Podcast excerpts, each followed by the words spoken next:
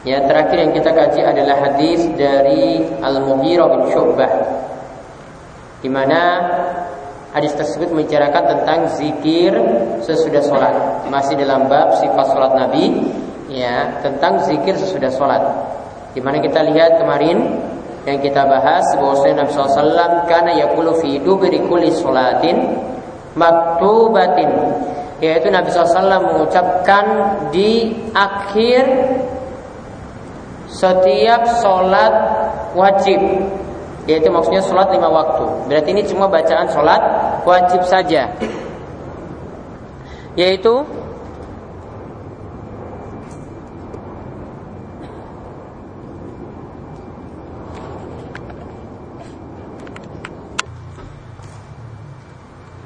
yaitu setelah selesai sholat lima waktu yaitu membaca la ilaha illallah wahdahu la syarikalah lahul mulku wa lahul hamdu wa huwa ala kulli syai'in qadir Allahumma la mani'a lima a'taita wa la mu'tiya lima mana'ta wa la yanfa'u zal jaddi minkal jaddu muttafaqun alaih yaitu ini zikir yang kita baca sesudah salam.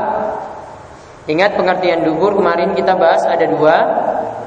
Dubur itu bisa bermakna ya itu bisa bermakna bagian dari sholat yaitu ujung sesuatu namun masih bagian dari sesuatu yaitu masih bagian dari sholat ya kemudian makna dubur yang lainnya yaitu dubur itu artinya di luar sesuatu artinya sudah selesai dari sholat baru ini dibaca. Namun ya berdasarkan riwayat yang lainnya hadis ini yang dimaksudkan adalah setelah selesai salam. Ya, setelah selesai salam. Yaitu baca ini tadi La ilaha illallah wahdahu la syarikalah Ya tidak ada ilah yang berhak disembah semata selain Allah subhanahu wa ta'ala. Tidak ada sekutu baginya. Lahul mulku Allah lah yang memiliki kerajaan. Walau hamdu Allah lah yang memiliki segala macam ujian Wa huwa ala kulli syai'in qadir. Dan dialah ya, yang maha kuasa atas segala sesuatu. Allahumma la mani alim ataita. Ya Allah tidak ada yang dapat menghalangi Jika engkau itu akan memberi. Wala mu'tiya lima mana'ta. Dan tidak ada yang dapat memberi jika engkau itu halangi. Wala yanfa'u dzal jaddi minkal jaddu. Dan orang yang punya harta yang punya kekayaan juga tidak bisa memberikan manfaat kecuali lewat pertolonganmu. Maka poin di sini yang terakhir yang ingin kami terangkan di sini tentang pemahaman penting mengenai masalah takdir. Tentang pemahaman penting mengenai masalah takdir. Di sini Nabi SAW itu ajarkan bacaan ini sesudah sholat Allahumma la mani'a lima a'taita. Ya Allah tidak ada yang dapat menghalangi sesuatu Jika engkau yang nanti akan memberinya. Dan tidak ada yang dapat Wala mu'tiya lima mana'ata Tidak ada yang dapat memberi Jika benar-benar engkau itu halangi. Maka pelajaran penting yang bisa kita ambil dari sini adalah Kita mesti mengimani takdir. Ini pun bisa kita praktekkan misalnya kalau orang itu punya jualan Kan sebagian orang itu begitu khawatir kalau menutup jualannya itu ketika waktu sholat. Ya, menutup jualannya ketika waktu sholat. Tutup sebentar saja kemudian melaksanakan sholat Itu sangat khawatir sekali. Takut pelanggannya itu kabur Takut pelanggannya itu lari. Doa yang kita baca ini atau zikir yang kita baca ini sudah sholat ini bisa membantah keyakinan-keyakinan semacam itu. Karena di sini dikatakan tidak ada yang dapat menghalangi jika engkau beri dan tidak ada yang dapat memberi jika engkau itu halangi. Kalau Allah ya tetap memberi rezeki, kalau kita tetap sholat ya tetap akan dah akan dapat. Ada yang buka toko sampai 24 jam sekalipun ya dengan orang yang buka toko itu cuma mungkin 3 jam 4 jam saja ada yang cuma 3 jam atau 4 jam bisa mengalahkan yang 24 jam berarti apa ini yang mesti kita imani yaitu kalau Allah itu pastikan kita akan dapat rizki tersebut ya kita akan dapat meskipun mungkin usaha kita itu sedikit Kalau Allah itu pastikan kita tidak akan memperolehnya, juga kita kalau mati-matian untuk mendapatkannya tidak bisa untuk mendapatkan rezeki tersebut. Jadi sudah sudah kita sholat, kita sudah diajarkan rezeki ini. Ya bagaimana mengimani rezeki seperti itu, yaitu mengimani takdir dengan benar. Begitu juga dalam hal misalnya ada yang diberikan kekayaan dan ada yang tidak diberikan kekayaan. Mungkin sama-sama lulusannya tahun yang sama. Ya, sama-sama juga sudah bekerja 20 tahun misalnya. Ada yang diberikan rezeki yang lebih, ya mungkin dia sudah punya mobil yang mewah, ada yang masih pakai motor biasa setelah 20 tahun kerja. Maka bacaan ini juga mengajarkan kepada kita kita harus mengimani takdir. Ya, kalau Allah itu ya beri, pasti diberi. Kalau Allah itu tidak akan memberi kepada kita, ya juga tidak akan memberi. Namun yang mesti kita yakini pemberian harta atau rizki tadi, di mana ini adalah rizki yang umum, tidak menunjukkan Allah itu cinta pada orang tersebut. Ada yang diberikan kekayaan, ya ini tidak menjadi standar orang itu yang paling dicintai oleh Allah. Ada yang tidak diberi kekayaan dia jatuh miskin, dia berada dalam kemelaratan misalnya. Ini juga tidak menjadi tanda bahwasanya dia yang jadi dibenci oleh Allah Subhanahu wa taala. Kaya dan miskin itu bukanlah standar orang tersebut dicintai ataukah tidak oleh Allah. Ya, itu bukanlah standar orang itu cintai ataukah tidak oleh Allah. Standarnya itu adalah ketakwaan dan keimanan dari masing-masing orang. Maka itulah yang membedakan manakah yang jadi wali Allah yang terdepan, yang paling tinggi dan manakah yang tidak. Karena Allah itu katakan tentang wali Allah, alladzina amanu wa kanu yattaqun. Dan namanya wali Allah itu adalah orang yang beriman dan bertakwa. Dan semakin bertakwa maka orang itulah yang semakin mulia di sisi Allah. Allah katakan inna akramakum indallahi atqakum. Sesungguhnya yang paling mulia di antara kalian itu adalah yang paling bertakwa di antara kalian. Nah, itu tadi salah satu bacaan sesudah salam. Nah, setelah itu dibawakan lagi hadis oleh Ibnu Hajar dari Sa'ad bin Abi Waqqas. Kalau zikir yang kita bahas ini ini nanti dibaca sebelum salam. Padahal tadi sebelumnya itu sudah diajarkan bacaan zikir sesudah salam. Ibnu Hajar bawa hadis lagi, ini bacaan sebelum salam. Jadi sebenarnya Ibnu Hajar itu cuma mengumpulkan hadis saja. Jadi kadang tidak berurutan. Harusnya yang ini taruh depan, yang ini di belakang. Beliau tidak urutkan. Beliau cuma mengumpulkan hadis. Oh ini hadis-hadis yang membicarakan sifat sholat Nabi Shallallahu Alaihi Wasallam. Nanti urutannya gimana? Cari sendiri. Nah ini kita lihat hadis ini dari Sa'ad bin Abi Waqqas radhiyallahu anhu anna Rasulullah sallallahu alaihi wasallam bahwasanya Rasulullah SAW karena yata'awwadhu bihinna dubur shalah Nabi Shallallahu Alaihi Wasallam biasa meminta perlindungan ketika dubur solat saat atau pada dubur solat. Ingat dubur solat yang kita bahas sebelumnya ada berapa makna? Dua.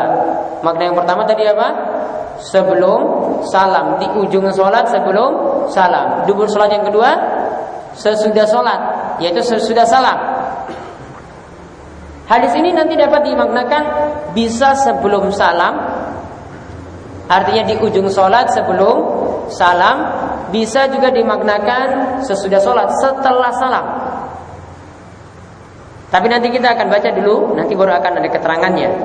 Yaitu Nabi SAW mengucapkan Allahumma inni a'udzubika minal bukal Ya Allah aku meminta perlindungan kepadamu dari sikap bakhil pelit.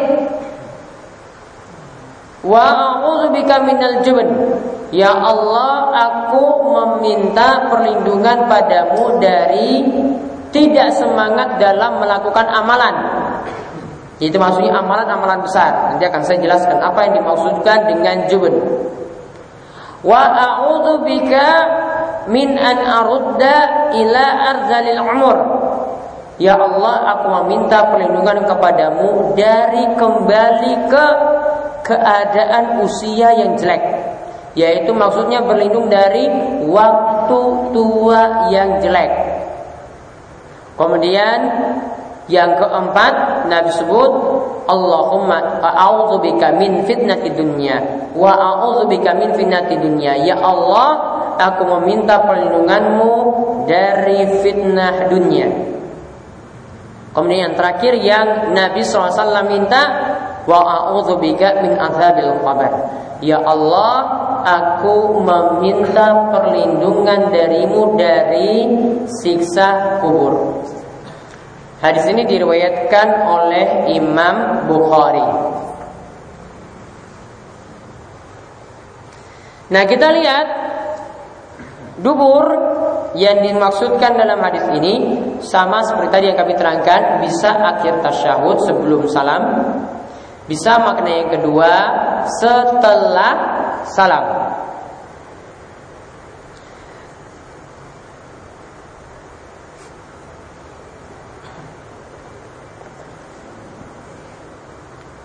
Namun ini kaidah yang perlu diingat ya, atau aturan yang bisa diingat bahwa doa ya kalau dubur ya dubur ini kita bisa rinci jadi dua dan perinciannya ini lebih lengkap. Dubur tadi maknanya adalah di akhir tasawuf sebelum salam.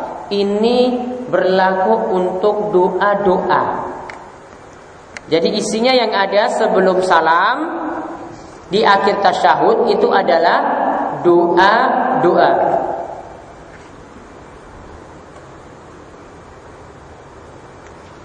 Karena apa? Karena Nabi SAW setelah menyebutkan kalian setelah baca tasyahud maka kata Nabi SAW summa liyatakhayyar minat doa a'jabahu ilaih dan silakan setelah baca tasyahud pilihlah dari doa yang engkau mau. Artinya sebelum salam berarti yang bagus itu adalah letaknya untuk baca doa.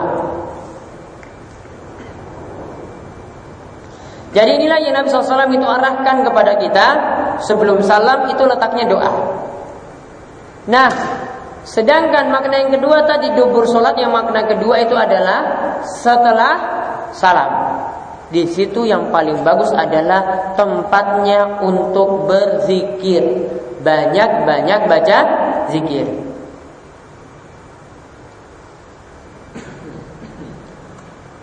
Dalilnya firman Allah surat An-Nisa ayat 103 fa idza qadaitumus salata fazkurullaha qiyaman wa qu'udan wa 'ala junubikum jika kalian telah selesai sholat, lihat setelah selesai sholat, faskurullaha maka berzikirlah pada Allah. Diperintahkan untuk apa?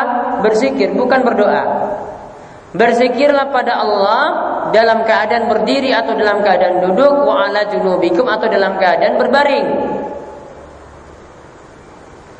Maka sini para ulama simpulkan setiap dalil setiap nas yang menyebutkan tentang zikir maka zikir yang dimaksudkan situ letaknya sesudah salam.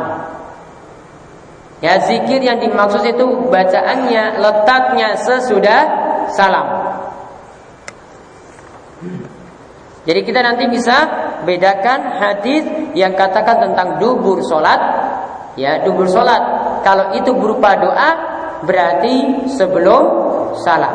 Kalau dubur sholat itu berupa zikir berarti sesudah salam.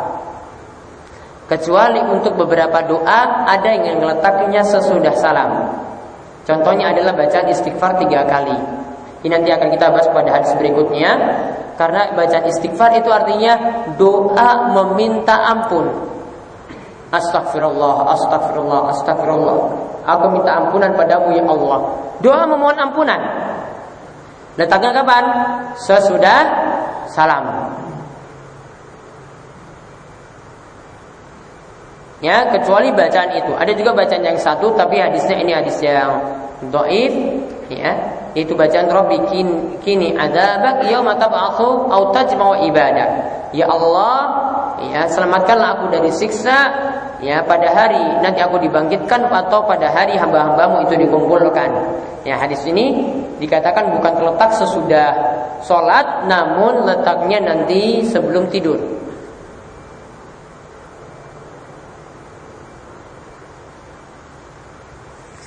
Nah, kita kembali tadi. Intinya di sini berarti kesimpulannya hadis Sa'ad bin Abi Waqqas letaknya berarti sesudah uh, letaknya berarti sebelum sa salam karena isinya apa? Doa. Ya, jadi dapat kita ambil faedah yang dimaksudkan dubur salat pada hadis Sa'ad bin Abi Waqqas itu adalah sebelum salam karena itu adalah isinya doa.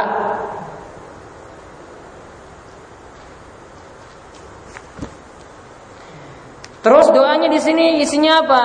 Ada lima hal yang disebutkan dalam doa ini. Yang pertama, Allahumma inni a'udzubika minal bukhl. Ya Allah, aku meminta perlindungan padamu dari sifat pelit, kikir, bakhil.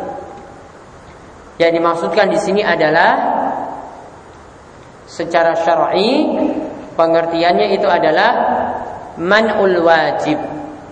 Enggan untuk menunaikan yang wajib dari harta. Atau maksudnya di sini adalah man'ur rajuli al-qadir. Orang yang mampu, yang kaya, itu enggan untuk apa bil ma'ruf min malihi. Untuk memberikan atau menyalurkan hartanya dengan cara yang ma'ruf. Yaitu maksudnya pada tempat-tempat yang wajib untuk disalurkan. Ini dia pelit menyalurkan harta tadi di tempat-tempat yang wajib. Itu namanya bakhil Lawan dari bakhil ini namanya ya al-jaud. Artinya orang yang suka berderma. Ya, orang yang suka memberi. Orang yang suka memberikan bantuan. Jadi bakhil tadi intinya maknanya adalah enggan menyalurkan harta untuk hal-hal yang wajib. Misalnya hartanya sudah mencapai nisab, yang namanya nisab kalau untuk mata uang gampangannya di atas nisab perak yaitu 4 juta. Hartanya sudah 20 juta namun setiap tahunnya cuma disimpan-simpan saja tidak mau mengeluarkan zakat dua setengah persen dari hartanya tersebut. Tanpa orang itu meminta-minta, dia sendiri tidak mau mengeluarkan.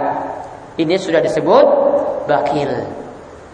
Ya, tidak mau mengeluarkan harta untuk kepentingan yang wajib. Jadi bagil itu jangan kira cuma ada orang yang datang ngemis kemudian tidak kasih ketika itu disebut pelit. Tidak. Di sini lebih daripada itu.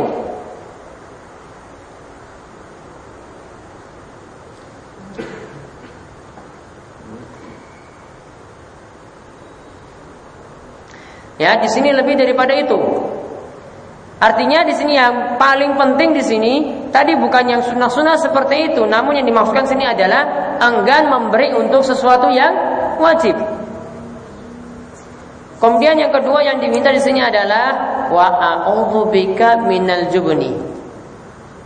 Ya Allah, aku meminta perlindungan padamu dari al-jubn. Jubni di sini yang dimaksudkan adalah dha'fun fil qalbi yamna'u sahibuhu minal ikdam fil mawadi syarifah. Lemahnya hati yang enggan untuk melakukan amalan-amalan yang mulia. Lemahnya hati untuk melakukan amalan-amalan yang mulia. Seperti apa? enggan berjihad. Seperti apa lagi? Enggan untuk mengatakan kebenaran. Contohnya apa lagi? Al-amru bil ma'ruf wan nahyu anil munkar, yaitu enggan untuk mengajak orang lain dalam kebaikan dan juga enggan mengingkari kemungkaran pada saudara muslim yang lain. Intinya dia meninggalkan hal-hal yang ini adalah amalan yang mulia yang sangat diagung-agungkan dalam agama ini. Asalnya memang jubun ini adalah sifat pengecut di mana orang itu lari dari medan perang. Asalnya maknanya seperti itu. Namun para ulama perluas maknanya yang dimaksudkan sini adalah enggan melakukan amalan-amalan yang mulia. Malas, hatinya sudah malas melakukan amalan-amalan yang mulia. Dan berarti kalau kita minta doa seperti itu, ya Allah lindungilah aku dari sifat jubun, berarti kita minta petunjuk pada Allah supaya diberi taufik, diberi kemudahan untuk melakukan amalan-amalan yang mulia amalan jihad, amalan-amalan ma'ruf nahi mungkar, amalan tadi uh, berkata yang hak dan amalan-amalan yang mulia yang amalan-amalan yang mulia yang lainnya yang ada dalam agama ini.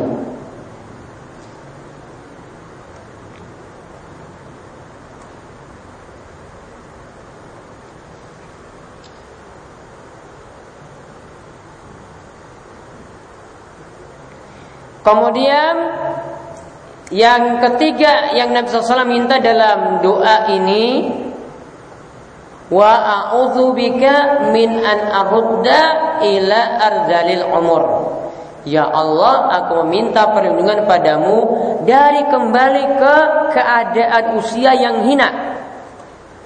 Yaitu maksudnya apa? Usia tuanya itu usia yang jelek.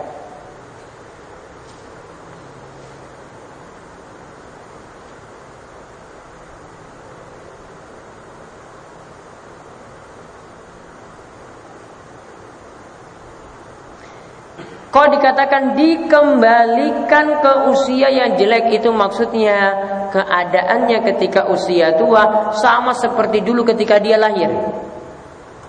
Artinya sama kondisinya seperti anak-anak.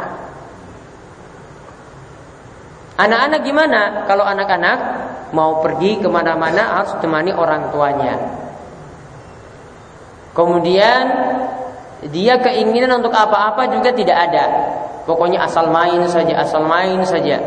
Tidak punya tujuan hidup untuk sesuatu itu tidak ada. Kemudian akalnya sahif. Di sini dikatakan oleh para ulama akalnya itu sahif, yaitu akalnya itu pendek. Kemudian semangatnya itu sedikit. Jadi tidak ada persiapan dirinya untuk ya tujuan yang pasti yaitu negeri akhirat. Dan ada yang di usia tua seperti itu. Jadi kembalikan seperti keadaan dulu ketika dia itu kecil. Maka dua ini berarti apa? Kita meminta pada Allah supaya diberikan waktu tua yang baik. Ya, supaya diberikan waktu tua yang baik. Jangan dikembalikan kembali lagi seperti dulu. Dan para ulama sering kali menerangkan waktu tua seseorang itu adalah cerminan dari waktu mudanya. Artinya di sini inti dari kehidupan seseorang itu adalah pada saat dia berada pada usia semangat. Kalau di usia sebenarnya orang itu semangat untuk ibadah, namun dia habiskan waktunya dengan sia-sia, waktunya itu habis di nightclub. Waktunya itu habis dengan narkoba. Waktunya habis, uangnya habis dengan menghabiskan uangnya untuk rokok. Maka nanti kalau keadaan usia mudanya seperti itu tidak mau memperhatikan sholat, tidak mau memperhatikan amalan-amalan, maka keadaan dia ketika usia tua juga dalam keadaan jelek. Jadi intinya itu pada usia mudanya. Oleh karena itu ketika para ulama itu melihat ada orang-orang soleh yang saat usia tuanya itu masih kuat jalan, masih kuat datang ke masjid, masih kuat untuk melakukan ibadah-ibadah. Ya, maka mereka katakan atau bertanya pada ulama tersebut, ini kenapa kamu masih kuat seperti ini? Ada yang sampai seorang ulama dan ini dikatakan inilah Al-Qadi Abu Suja yang meninggal dunia sampai usia 160 tahun. Ketika usianya sudah 100 tahun, dia lompat dengan lompatan yang jauh yang tidak mungkin simbah-simbah itu bisa lompat seperti itu. Maka orang-orang itu tanya, ini apa gerangan kok bisa kamu lompat seperti itu? Maka dia mengatakan, anggota badanku ini aku jaga ketika usia mudaku.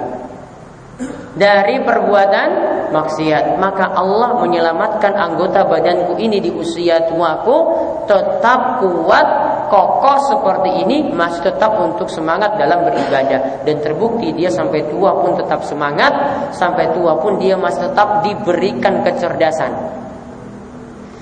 Dan Ibnu Rajab, ya ini kisah dari Ibnu Rajab. Dia menceritakan ulama-ulama juga ketika itu melihat simba-simba ada yang jalan sudah ya bongkok-bongkokan. Artinya sudah tidak kuat lagi untuk berjalan. Maka para ulama itu langsung menilai itu lihat orang ini jalannya sudah susah seperti itu. Ini tanda waktu mudanya itu dia habiskan dengan sia-sia maka Allah tidak menjaganya di waktu tuanya. Maka apa yang dikatakan atau kisah yang dibawakan oleh Ibnu Rajab ini ini adalah pelajaran dari hadis Nabi SAW ihfazillah yahfazka. Jagalah Allah yaitu maksudnya jagalah aturan-aturan Allah. Bisa diartikan juga jagalah aturan Allah di waktu mudamu maka Allah yahfazka Allah akan menjagamu di waktu tuamu jadi bisa dimaknakan demikian, jagalah aturan Allah, beribadalah kepada Allah di waktu mudamu, maka Allah akan menjagamu di waktu tuamu. Inilah yang tadi kita minta pada doa isi doa yang ketiga ini, ya Allah aku minta perlindungan kepadamu agar tidak kembali ke keadaan umur yang jelek. Kemudian disebutkan lagi di sini wa a'udzubika min fitnatid dunya Ya Allah aku meminta perlindungan kepadamu dari fitnah dunia. Yang dimaksudkan di sini adalah syahwat dunia, terlalu bersemangat untuk kejar-kejar dunia sehingga hatta talhiha anil qiyam bil wajibat yaitu gara-gara kejar dunia ini sampai lali lalai dari yang wajib sampai dilalaikan dari yang wajib.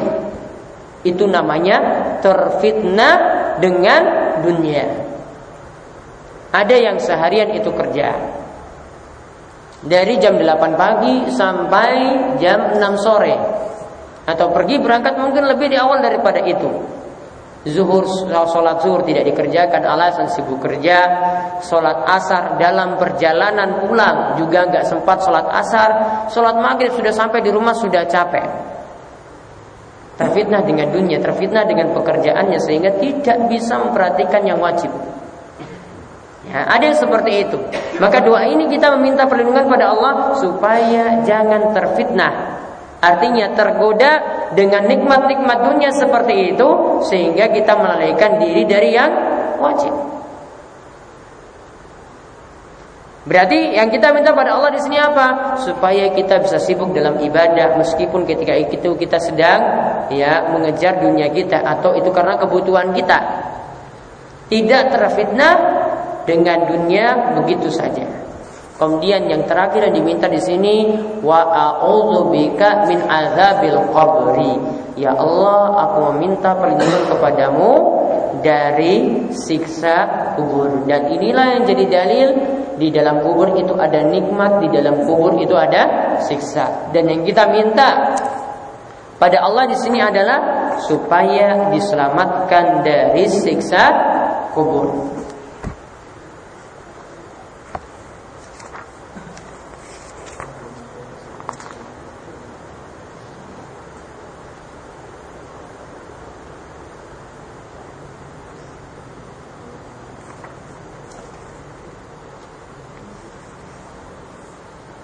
Jadi intinya sangat bagus sekali jika kelima hal ini dihafalkan. Jadi setelah kita itu tasyahud, baca tasyahud sebelum salam baca doa ini. Allahumma inni a'udzubika minal bukhl wa a'udzubika minal jubn wa a'udzubika min an arudda ila ardalil umur wa a'udzubika min fitnati dunya wa a'udzubika min adzabil qabri. Doa ini dicatat dan dihafalkan, praktekkan sebelum salam. Ya, setelah kita baca tasyahud sebelum salam praktekkan doa ini. Dan ini kemarin juga sudah ada doa lagi yang kita juga baca sebelum salam. Yang kemarin itu apa? Yang kemarin Allahumma Hah? Yang doa yang diajarkan pada Abu Bakar Allahumma inni zalamtu nafsi zulman katsira. Terus? Wa? Wa anta? Hmm. Fakir zunuba ila anta. Fakfirli makfiratan min indik Warhamni innaka antal Ghafurur rahim. Itu juga bisa dibaca sebelum salam. Doa ini juga kalau ada waktu. Nah kalau sholat jamaah kalau ada waktu Baca lagi doa ini. Bisa memperbanyaknya ketika sholat sunnah jadi doa-doa itu biar manfaat itu dihafalkan dan dipraktekkan di dalam sholat.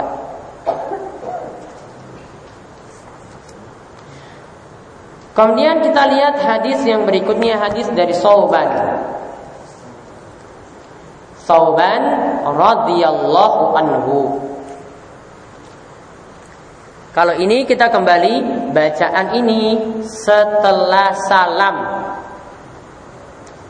Yaitu Sauban mengatakan karena Rasulullah sallallahu alaihi wasallam idzan sarafa min salatihi. Istighfarallah talasan Jika Rasulullah SAW telah selesai dari sholatnya Maka beliau beristighfar Mengucapkan astagfirullah Sebanyak tiga kali Wakal Lalu setelah itu Nabi SAW mengucapkan Allahumma antas salam Wa minkas salam Tabarakta ya dzal jalali wal ikram. Hadis ini diriwayatkan oleh Imam Muslim. Ya Allah, Engkaulah assalam yang memberikan keselamatan. Wa minkas salam dan darimu lah keselamatan. Tabarakta engkaulah yang memberikan keberkahan ya zal jalali wal ikram yang maha agung wahai Allah engkau yang maha agung lagi maha mulia.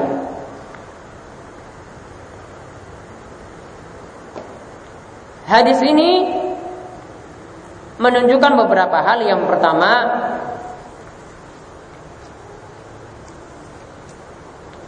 setelah salam disunahkan baca istighfar tiga kali.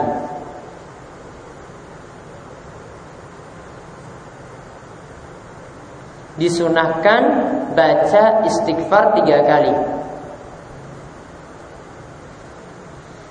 Dan ini langsung sesudah salam. Ya, perhatikan isi hadis itu maknanya langsung sesudah salam. Izan sorofa. Setelah selesai, berarti langsung. Kenapa langsung? Kok langsung setelah salam langsung beristighfar? Ya, faedahnya ini keutamaan ini faedah yang kedua keutamaan baca istighfar di sini adalah untuk menutupi kekurangan-kekurangan yang ada dalam sholat karena dalam sholat ada yang punya was-was Dalam sholat ada yang banyak gangguan Dalam sholat ada yang tidak usah Dalam sholat ada yang banyak terganggu Kekurangan tadi ditutup dengan baca istighfar tiga kali setelah salam.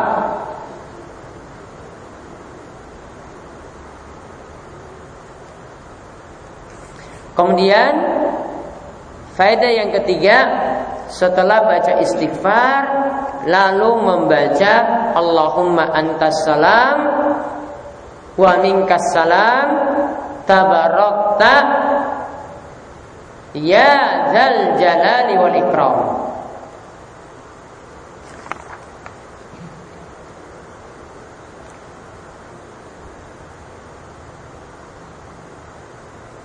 Kemudian faedah yang keempat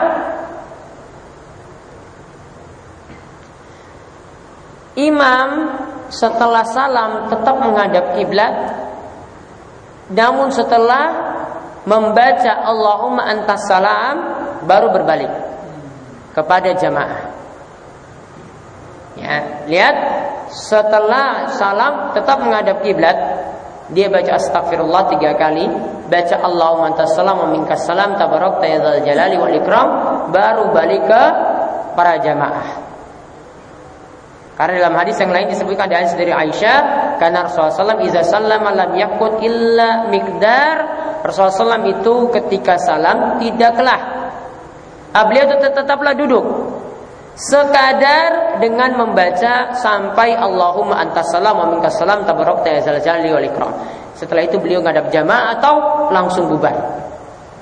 Ya, atau langsung beliau pergi dari situ. Cuma sekadar itu saja beliau duduk duduk. Artinya setelah itu beliau ngadap jamaah atau setelah itu beliau ada urusan langsung pergi dari situ.